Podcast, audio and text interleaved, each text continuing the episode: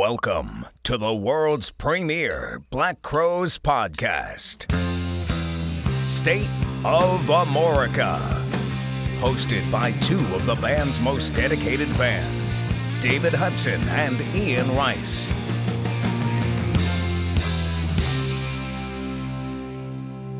And now, let's get the show on the road. What's up, everybody? Welcome back to the State of Amorica podcast. I am one of your hosts, David, and as always, I have Mr. Ian Rice on the other line. Ian, how goes it? That was a dramatic pause. I liked it. I'm good. How Oh, are you? I am well. I am well. What's been going on with you? Oh, you know, just uh, holiday season, running around, doing all that stuff, and squeezing in work and all that in between. Christmas time's about here. Is Santa going to bring you anything, or have you been bad? I, I, I don't know. This might be a cold kind of year. You know, it might just be standard for 2020 the way it's been going. Everybody gets cold. That's true. I'm, I'm hoping for more vinyl. The vinyl Santa will at least be bringing a couple of things that I know of your way, so Ooh, you have ooh. something to look forward to. I got Pearl Jam Versus, the reissue. If you're interested in grunge music, there's a podcast called Cobras and Fire. And right now, they're dedicating an entire episode to each of the top 25 grunge albums of all time. It's pretty fascinating. If you if you're a grunge fan, go listen. It's like I said, it's called Cobras and Fire. Well, whose list is the Rolling top 25? Stones. Okay. So like they just did Superunknown the other day. Such a good album.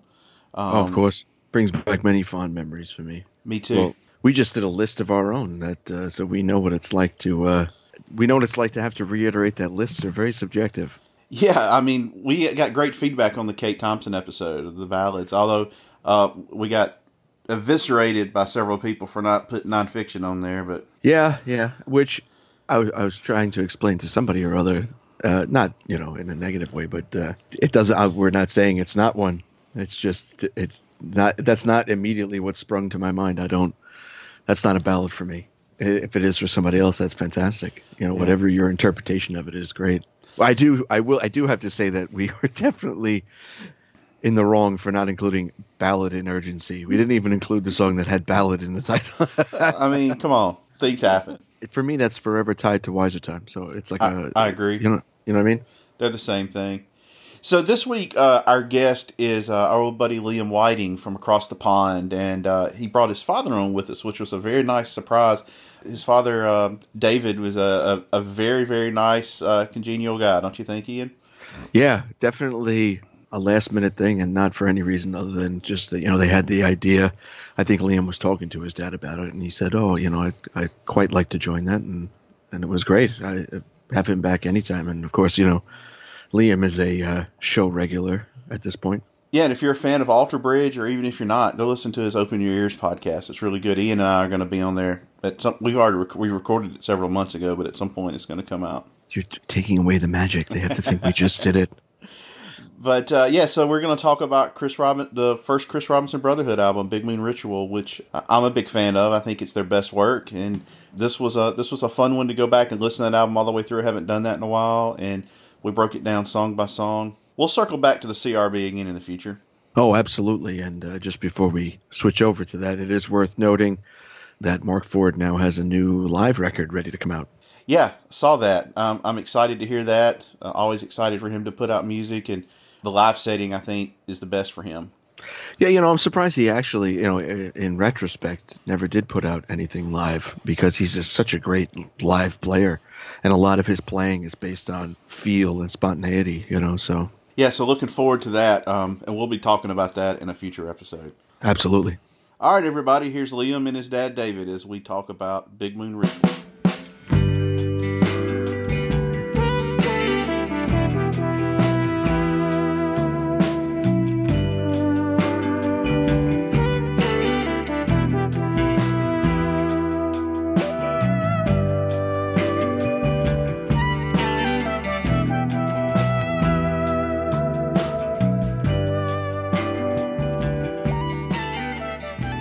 First of all, Liam, welcome back uh, to the podcast. I think this is going to be your uh, your third trip with us.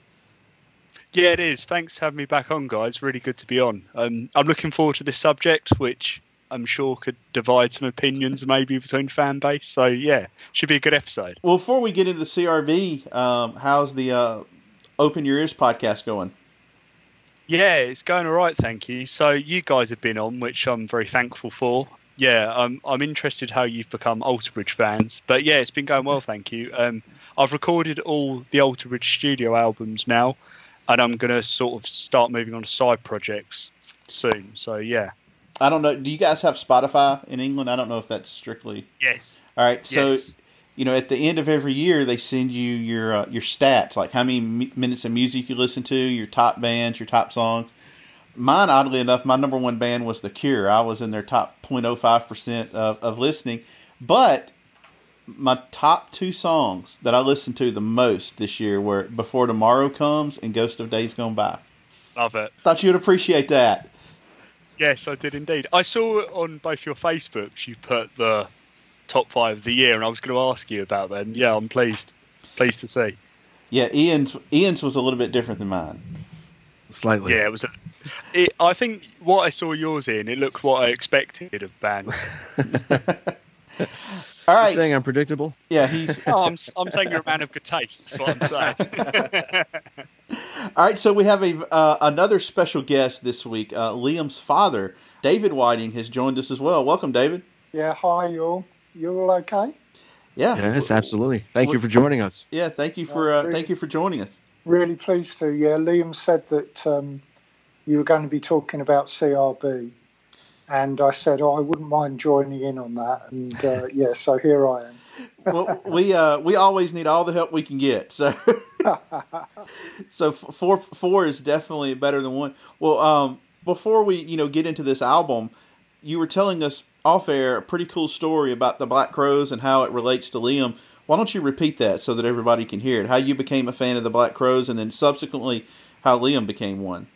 Yeah, so I was just really bored one day, and I was in the town, and I thought I'll buy a, I'll buy a CD, and I went into the record shop and um, just liked the look of uh, Southern Harmony uh, CD, and I thought I might like this, and took it home, and I was absolutely hooked. And I'm just playing it at home. I think it really grabbed Liam as well. Yeah, and then we were fans from then on, really.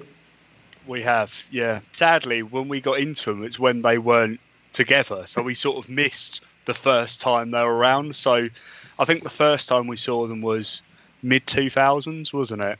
When they just came back again. So yeah, we sort of saw the end of the run before they've come back for the third time. But the, I guess the thing I'm really grateful for is getting into the Crows has led to so much other new music for me, and uh, and I think up to that point I was a little bit stuck in the sort of music that I was brought up with, and it's just introduced me to a whole new world of music. You know, spreading right out to Luther Dickinson, North Mississippi All Stars, and the side projects from the Crows. You know, just been wonderful, absolutely wonderful. Well, uh, if you ever make it over to the states, I can I can take you to Luther's stomping grounds. They're not far from me. I actually saw them play. They they they're basically from where I went to college, and uh, he and Cody had a band called I think it was called DDT and Gut Bucket, two different bands. Well before the All Star started, you see them. They would they would play around town. It's interesting. I, I, I feel like England has always embraced the blues more than the states have, and, and I grew up in the Mississippi Delta. Like I, I sent Ian a picture. I went to see my parents a couple weeks ago, and I'd never even been by here, but it was um, a graveyard five miles from my parents' house where Sonny Boy Williamson's buried. I drive past Robert Johnson's grave every time I, you know, go to see my parents, but yet, like, I grew up around all that, never thought it was all that special. What, what do you think it is about that music? I mean, going back into the '50s, it's always been so beloved by, by the British. Why, why do you think that is? Yeah, I, I don't know. I mean, when I was a teenager, you know, which was in the hippie sort of era in this country, we were really into the blues stuff which was coming out of the States. And uh, it was translated into sort of what we called underground music at the time, which was sort of, you know, fairly heavy uh, guitar music, which sort of Clapton and those sort of people came out of. But Luther's and Luther is an absolute hero of mine. I just love the way he plays and more or less straight into the amp. You know, we with nothing.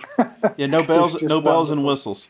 no, same as Derek Trucks. Yeah, Yeah, no pick either. Actually, no pick for either of those guys. Uh, Derek Trucks, you know, they both are finger pickers, which I think is uh, amazing. The, the sound they get not using a pick.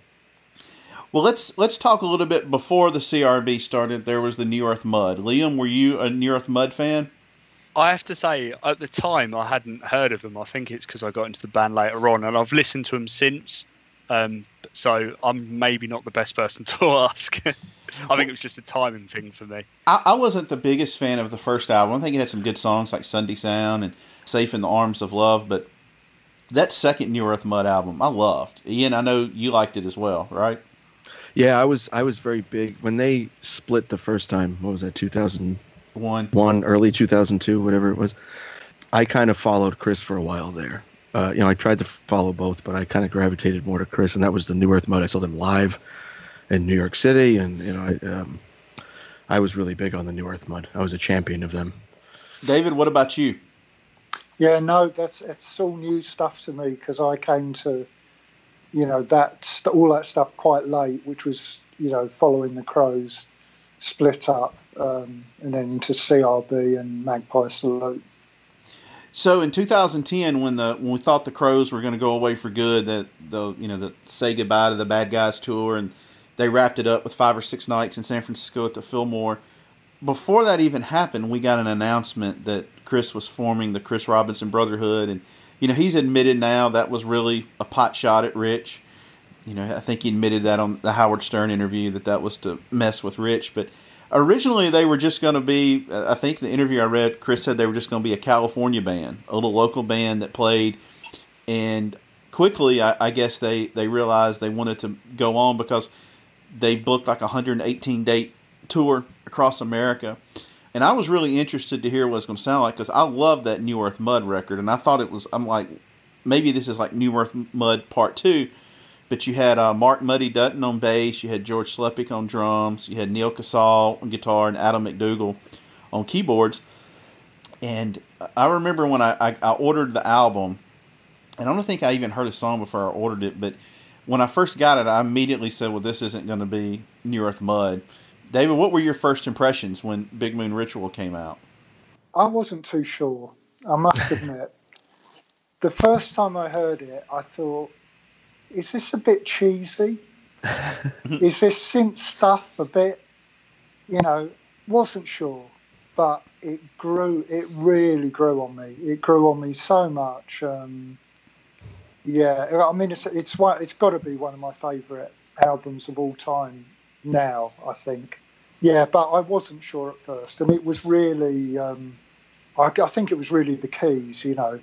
I mean, you had Steve Gorman on, didn't you, a while ago? Mm-hmm. And he had a bit to say about Adam's change from Hammond style keys into Moog, Yeah. you know, cheesy Moog synth stuff. And he, he's not a fan of that, is he? No, he. I believe he referred to it as his space shit. But it's funny that you bring that up, Dave, because um, that's exactly the the reason why I couldn't ever fully really get into the CRB. Is that it's that it not only is that that Moog, which it kind of to me, the CRB kind of mirrors a the sound of the Grateful Dead around like 79, 80, which was a period of the Grateful Dead I didn't like too much but it also puts that Moog like really up front in the in the mix. So it's like really all you hear a lot of the times, and it just doesn't. It never really did it for me either. I totally understand what you mean by saying that. Yeah, and, and it's interesting how CRB albums progress because the last album, very much keyboard based album. The keyboards are much more to the front. Um, and I wondered if that was Adam knowing things were coming to an end, just really wanting to have a go, you know. I don't know. That that last album they did, that's my second favorite album of theirs. Big Wing Ritual being number one. They really kind of went into a, a new direction on that last one. It was more upbeat, a little happier. I, I really like the direction they were going. All right, Liam, what were your what were your first impressions when you heard Big Wing Ritual? I hated it to start with. it's the same, and I just I was the same. I thought it was cheesy. I just I thought Chris Robinson was just doing his best Grateful Dead impression, sort of like. But more I've listened to it, more I've appreciated it, and more I prefer his style of music of doing that. Um, I like I, me and my dad have said before, um, which I don't think is going to be a popular opinion. We'd rather CRB carried on. Obviously, for obvious reasons, they can't anymore. But yeah, I'd rather that he did something different and unique than playing "She Talks to Angels" hundred times a year. Do you know that sort of thing? I mean, I, I agree with you. I agree with you. All right, so what we're going to do, everybody, you familiar with our podcast, we're going to go song by song on it. And so the first song that we're going to start with is the opening song, Tulsa Yesterday.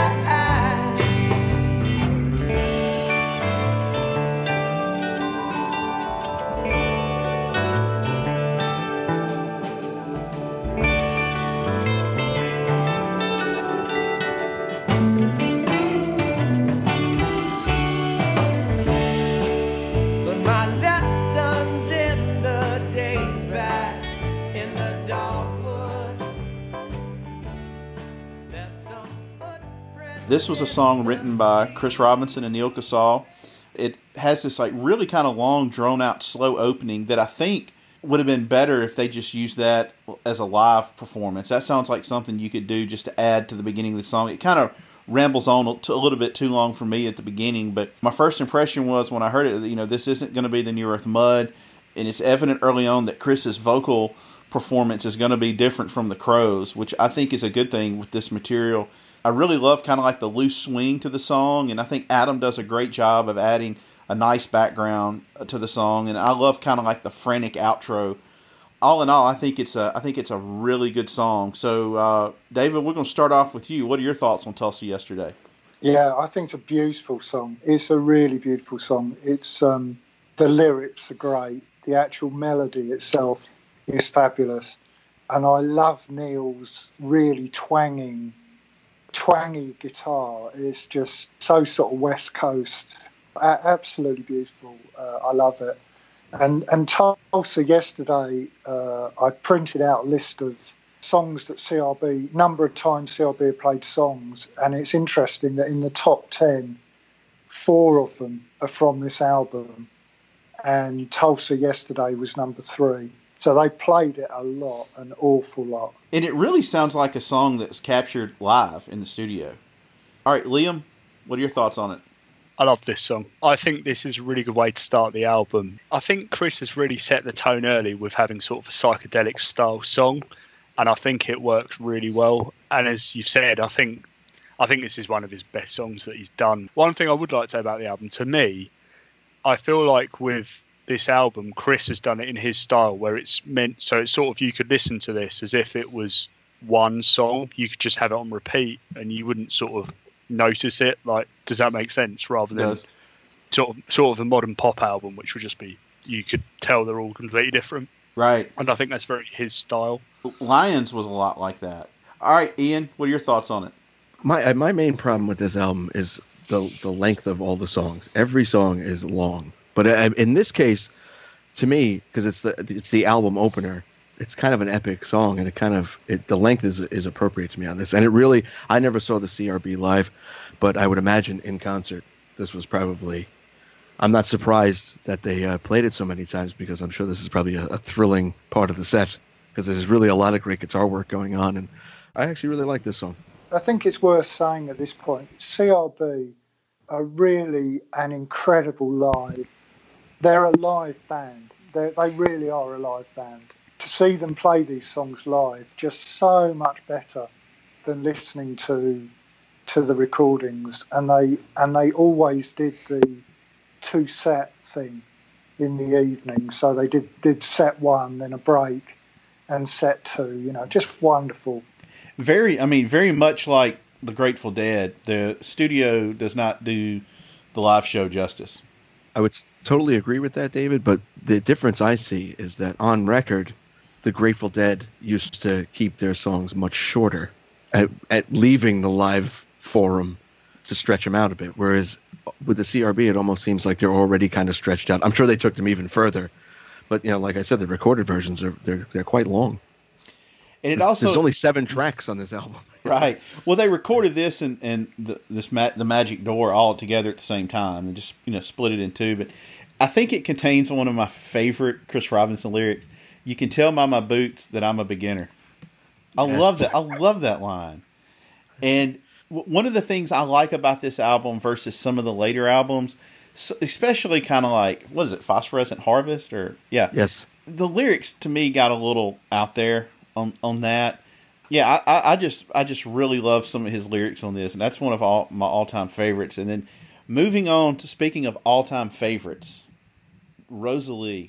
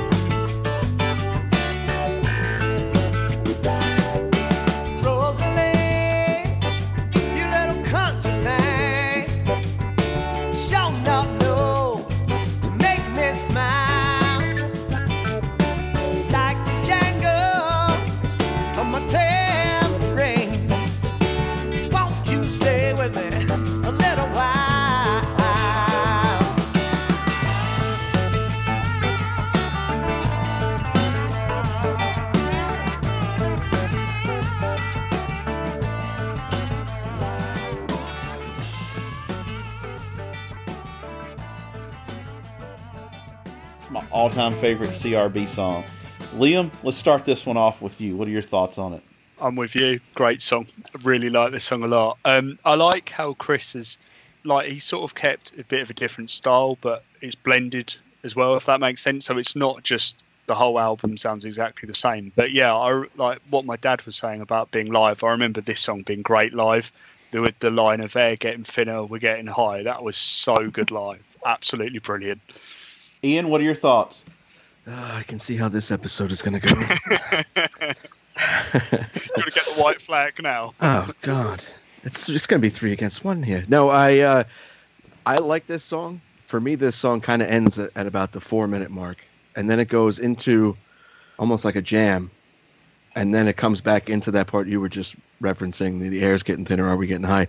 I really feel like if you cinched out that jam and kind of edited it shorter, I think it would be. A, I think I would enjoy the song more because I just I don't really that that jam part to me seems very detached from. It's almost like a different song, but I really love what's going on otherwise in the song. I mean, it's great, great guitar on this, absolutely, and Neal Casal's really, really great on this. Yeah, yeah, and it's a real showcase for Neal Casal's um, single string uh, slide playing uh, in standard tuning. He's just a master at that. So impressed with that, and that and that's what makes a song that soaring, soaring slide uh, guitar over it. Yeah, yeah, love love the song, and that was number one, the top song they played. Number of times they played it. Oh, is that right? That, that's interesting. yeah. yeah. I could Can see it really why. opening up uh, live, yeah. And I, I, I agree with you.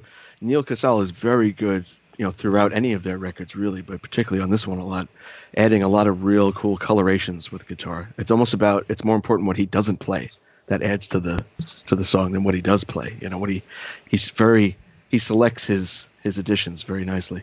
And that organ keyboard intro, that's my favorite thing that I've ever heard Adam do. And I have in my notes that um, it kind of has like a dead 77 sound to it. I do love, you know, the air's getting thinner and we getting high. I always thought that would be cool for him to somehow uh, incorporate that into the sunrise portion of my morning song live. I feel like, I feel like that would fit right in. And I love that, you know, how it kind of builds to a crescendo at the end. Just I just love there's nothing negative to say about that song, which leads us in my opinion to another song that there's nothing negative to say about, Star or Stone.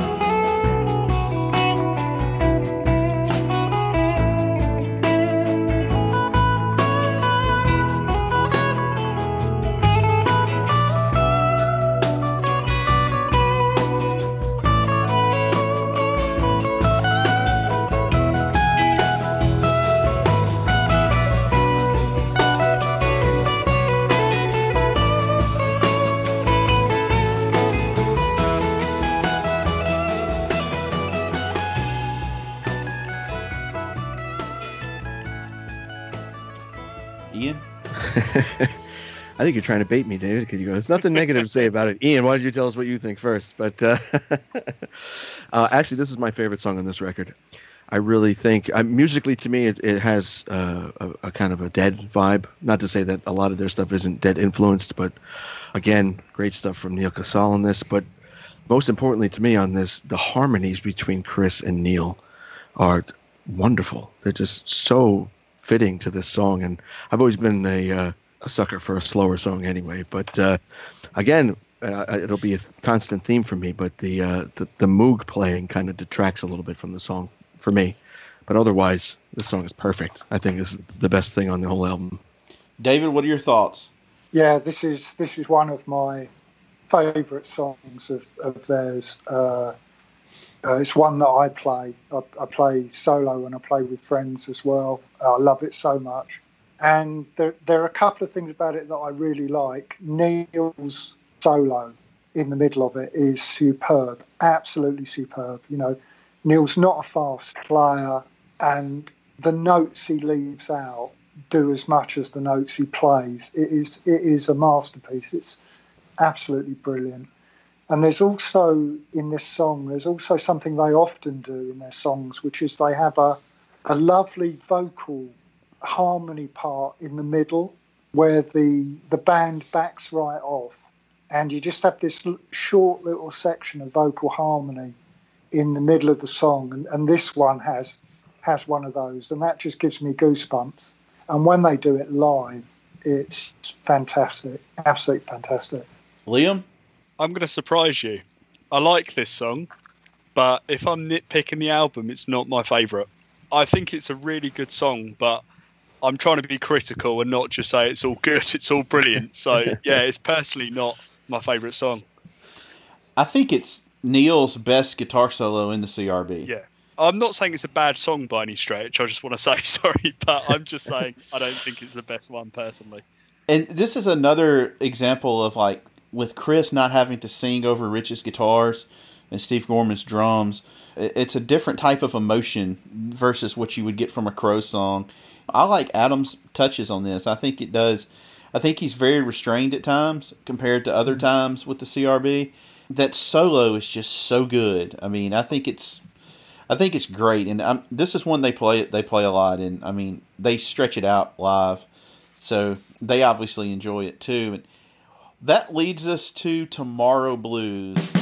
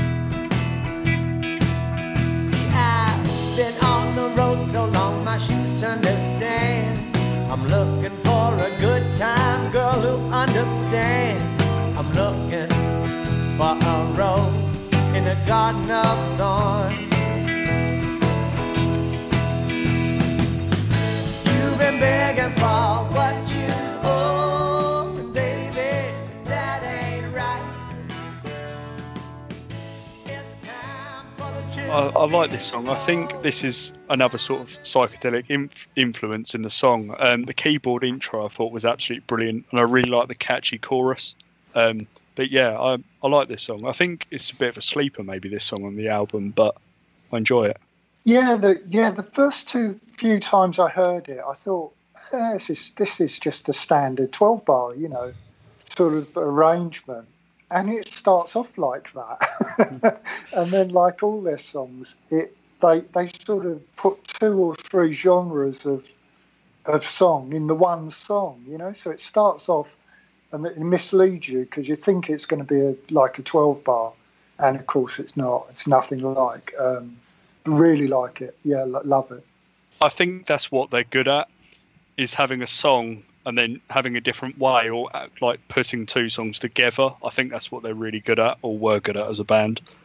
I really like the lyrics on this tune, and I think it's uh, it is more of a straightforward sounding tune to start with, uh, as Dave said. But uh, I just I, I, I like it, but I, I, and the chorus is particularly very catchy on this one. Very good. You know, Chris has a knack for that, and when he when he hits a catchy chorus, he really hits it. You know, but uh, I again, and I I'm going to preface this by saying maybe it is just me.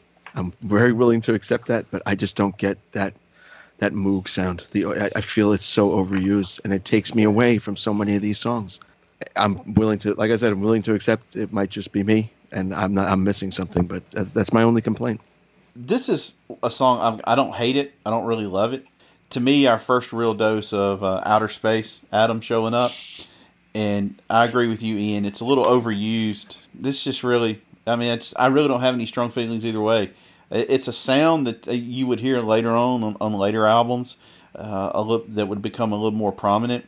Just not, no- it's just nothing great. I mean, I kind I kind of get the sense that's kind of what everybody thinks. It's just kind of meh. Yeah, it's not the worst song. It's not the best song. Yeah.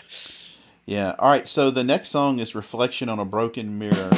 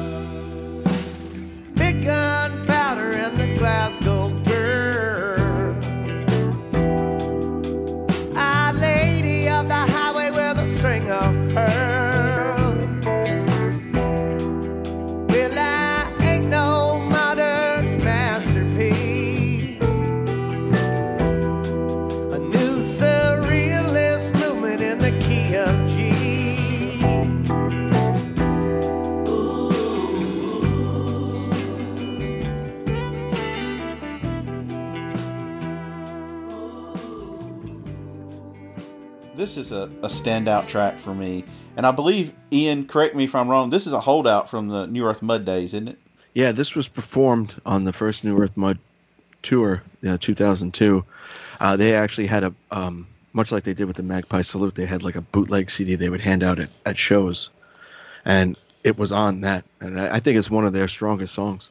I, I do too, and the CRB does a great job on some of these kind of like a little bit slower mid-tempo numbers of painting like a tapestry. Like Neal's guitar playing, it kind of almost seems like it's just circling in like surround sound uh, when you listen to it, and the way Adam kind of chimes in, and and and Chris's guitar playing.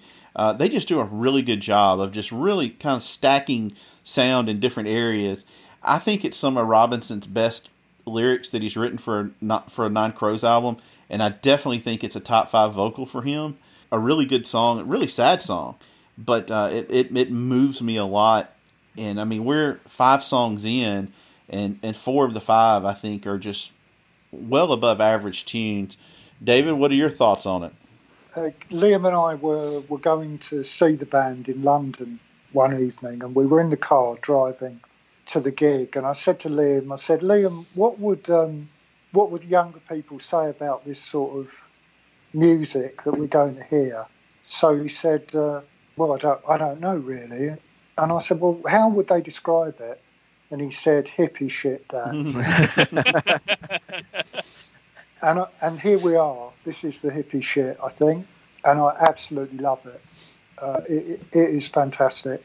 I think one of the things that's really nice about this is that Chris gets a chance to play, and over this period where CRB were gigging so much, Chris's guitar playing has just come on so much. You know, he always says that he's just the rhythm backing player, you know, but he's he does more and more as these albums go on. And I think re- the re- Reflections on the Broken Road is such a lovely song, beautiful song. This song, so much to you with Alter Bridge listening to one of the songs, this has been, since re listening to this album, I've had this song on repeat all week. This is one of my favourites of the album. It's definitely hippie shit, isn't it? it really is. But yeah, what you were saying about the album, um, this is definitely one of his most strongest written albums, and I think this track just proves it. And he's done such a good job. Um, yeah, really like this song a lot. Um, I really like the instrument, instrumental in the middle. Um, that's probably my favourite part. But I think you can sort of listen to this song and you can listen to the lyrics, or you could sort of listen back and just listen and jam to the music. It's just got everything in it, I think, for a Chris Robinson song. And what my dad said about the playing, from seeing him, he's improved so much, and you can tell he's more confident playing now, probably from this whole project. He's and when you improved. and when you watch him play, he's just not out there strumming chords. I mean, it's Yeah. it's more intricate than that. And I think I heard him say the first song he ever wrote on guitar, I think, was "Tornado," uh, which I thought was was interesting because I wasn't aware that he played during the '90s, but apparently he did. I guess he just never did it on stage. Well, he wrote the riff to High Head Blues too. That's right. That's right. Yeah. All right, Ian. What are your thoughts on it? I, I I was always a big when I used to go see the New Earth Mud. This would be I one of those. I hope they play this song because I really loved it back then. Uh, lyrically, to me, Chris has some really cool lines in this, like a surrealist movement in the key of G, and my my baby loves me like an auto harp, and all that stuff. I, I think that's really cool. That being said, I mean I don't have to say this again. Moog, not a fan. It's really killing it for me. I'm And listen, seeing a I- feed I- yeah, there is a thing. And I do want to say that this is coming from a guy who likes early yes. You know what I mean? And that's it, Moog. And that, it's, it's just something about the way it's laid onto a lot of these songs. But may, that also could be because, um, you know, I knew this song in its early, early versions, um, and you know, grew to grew to get used to the way it sounded that like that. So it, it is a change. But great song, easily uh, takes a second place slot for me, right behind Star or Stone. Oh, cool. All right, David. The next song is "Beware, Oh Take Care."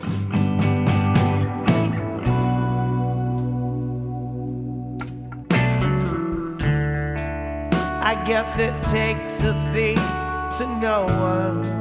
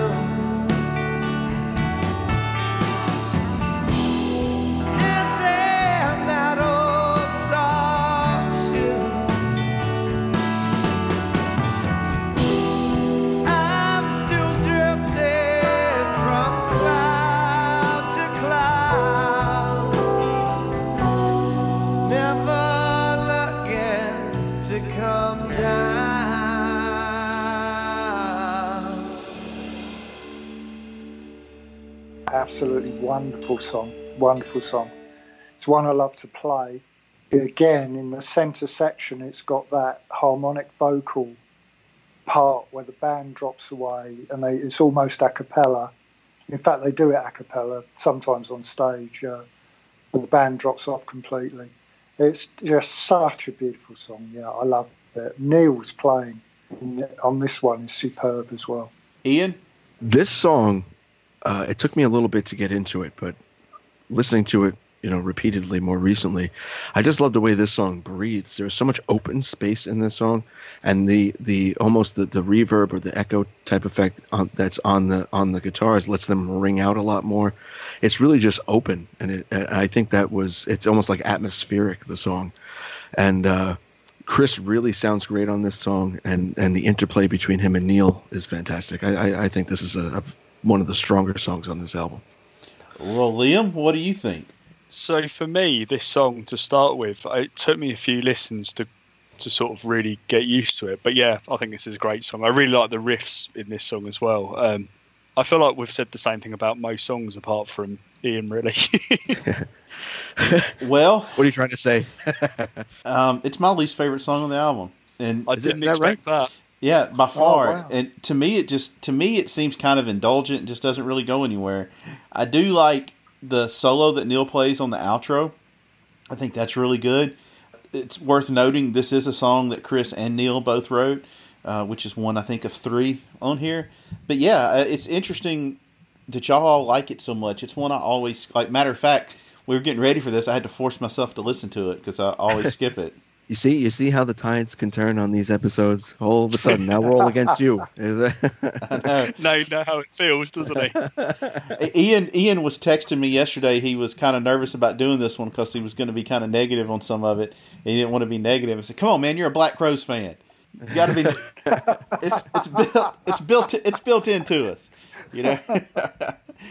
but uh, we're going to close this album out like Ian said, as far as song, number of songs, it's very short. Number seven could almost qualify as an EP, but the length of it, obviously, these songs are a lot longer. Liam, we're going to let you handle the the, the closeout song, uh, "100 Days of Rain."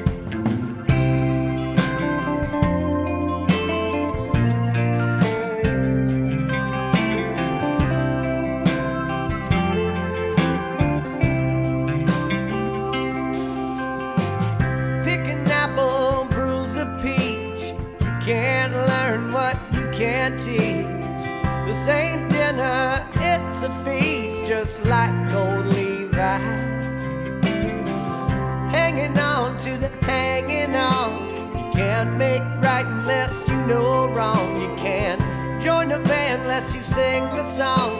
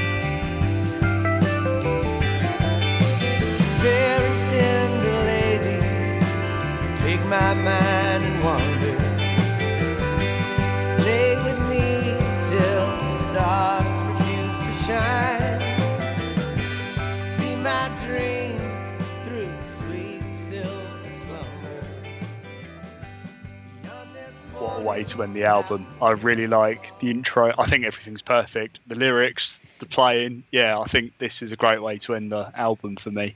Yeah, back to you, David. What do you think? well, this is this was almost our um, our like theme tune of the year in lockdown. Yeah. Hundred days of rain in front of me. I've I've been through all this before. You know, it, it's. Uh, the, I think lyrics are fantastic. One of Chris's best, I think and I think and the way they play together in this is really really lovely. You can hear there's some connection musically between the band. You know, um, there's uh, there's there's as you said earlier, there, there's a lot of space and in it. You know, yeah, love it. Beautiful song. Yeah, I think this is a nice closer for the album. You know, as as I've thought about some of the other songs, you know, just probably could have tightened it up a little bit and saved some of those extended things for the live setting. But uh, uh, it really, this is a really good showcase for Neal Casal, how tasteful his playing is, and I really like it on this. I, and it's a nice way to to end the album. To me, this sounds like this could have been on the second New Earth Mud album. Mm. If you would have told me this Yeah. on the sec, I mean, both lyrically and sonically, it, it, it sounds Mm. like the second New Earth Mud album, which is, is a huge compliment. Um, of note, Neal's backing vocals on the chorus just he just kills it. He's just such he's just such a weapon in a band. I was a huge fan of when he was in Ryan Adams and the Cardinals and saw them live one time and he added so much to that music and his playing for Ryan Adams really wasn't a lot different than his playing for the Brotherhood. It was just kind of like painting this tapestry and everybody else had their chance to weave in and out of it, but he was already there. Chris's voice to me sounds so good in the range that he's singing this. And where we talked earlier about some of the other songs were really slow, it allowed him to convey emotion and kind of a tenderness and vulnerability. This is one where he gets to do that with a little more of an up tempo song. And I think it's a great way to close the album out. And speaking of his guitar playing, uh, Neal's guitar playing on this, to me, it's got a lot of Jerry Garcia in this song. Yeah, so that's going to close out the album. So let's go. Let's go around and say uh, let everybody give their rating. Let's see, it's a, five would be perfect, one would be terrible. Dave, what's your rating? Uh, yeah, four point something. Liam, Four and a half. Ian, I'm gonna surprise you, David, and uh, I actually uh, I would give this a four. I'm Wow. Gonna, yeah, I'm going to give it a four as well. And Um, I say that because it's it. This is uh, whether or not I I like every aspect of it. This is very representative of the band, and a lot of studio albums don't capture what a band is about. And even though they they probably are you know a thousand times better live, this still does a good job of kind of giving you an idea of what they're all about. If you go see them live, you're going to get something similar to this, and, and, and in a lot of cases, that's not true. Well, and like like um, David was saying, pretty much all of these songs. Well, "Beware, Oh Take Care," I don't think got played a ton, but the rest of them were in, in pretty much in regular rotation. Wouldn't you guys agree? Yeah. One Yep. thing I would say, listen, I was going through old reviews and I was going through all the sort of the British media newspapers, and you could tell which ones were fans and which ones weren't. So one of the main newspapers, the Guardian, gave this four stars, and there was another newspaper I can't remember gave it three out of five, and it's you thought clearly you're not a fan of this genre of music. It's not your thing. Well, I think if So I thought it was quite interesting hearing the really like going back on the reviews. well, I think if if you're a diehard Black Crowes fan, this could be a little s- tough to digest at first. Yeah, I Yeah. agree with that. I mean, Yeah. if you you know if you're used to the the Black Crowes, when you hear this, you're like, eh. and I'll be honest What's with you. I'm I'm a big proponent of supporting all the members of the Crowes and their side projects. So I would buy all of these albums on vinyl as they came out, even if I didn't listen to them. And I guess it was about three or four years ago, but something just clicked with me to go back and start listening to this music. And I, actually really enjoy the Chris Robinson Brotherhood now. I would say I enjoy more of their songs more than the ones I don't. Um, like this album and the next one, I think are hard, hard to beat. Servants of the Sun is great. The other ones, I have to pick and choose a little bit, but and you go, I go and uh, to download their um, their live shows, and I do it in the high def audio format. And when you put that on with headphones, man, it's uh, I'm I'm I'm telling you, the ear candy in there is, is up there with some of the Pink Floyd albums. I mean, it's just especially that high def audio, and Neal's playing is just so good. And then the other guys, you know, George Sluppick left after a while, uh, Muddy left after a while, but you had uh, Tony Leone come in, you had Jeff Hill come in. All of those guys are, you know, more than capable and sound good. But the actually the only two times I ever saw the CRB was when Neal was kind of on a sabbatical, and uh, Greg from the Mother Hips uh, set in uh, on both of those. Uh, I sad I never got to see Neal play with the CRB. I, like I said, I did get to see him play with Ryan Adams and the Cardinals. Were you guys familiar with him at all before this, or was he kind of new to you? No, he he he was new to me, but then when I started reading about his career, I just realised, uh, you know, what a special guy he was. You know, amazing. So it was CRB that got me into into Neal Casal. So I knew of him because of Ryan Adams. Mhm. Yeah. So I knew of him, but I didn't necessarily know much about him. But I just knew he played with him. So I thought he's got to be good. If he played with Ryan Adams to then play with Chris Robinson, he can't be bad. And He first came on my radar, I guess, with the Beachwood Sparks. They opened for the Crowes in 01, the first time I actually saw the Crowes. I, Ian, I would think that was probably your first exposure to him as well. Yeah, absolutely. And I, I, you know, I liked Beachwood Sparks, and it didn't actually when the CRB came around. I, it, I didn't put it together that it was the same guitar player for a little bit. So, but uh, yeah, I always thought he was he was great in both things, and with Ryan Adams as well. And depending on who you talk to, he had the job in 05 before Yeah. they gave it to, to Ford. And what was the rumor that he told somebody he had it and, and that upset him or something like that? Is that right, Ian?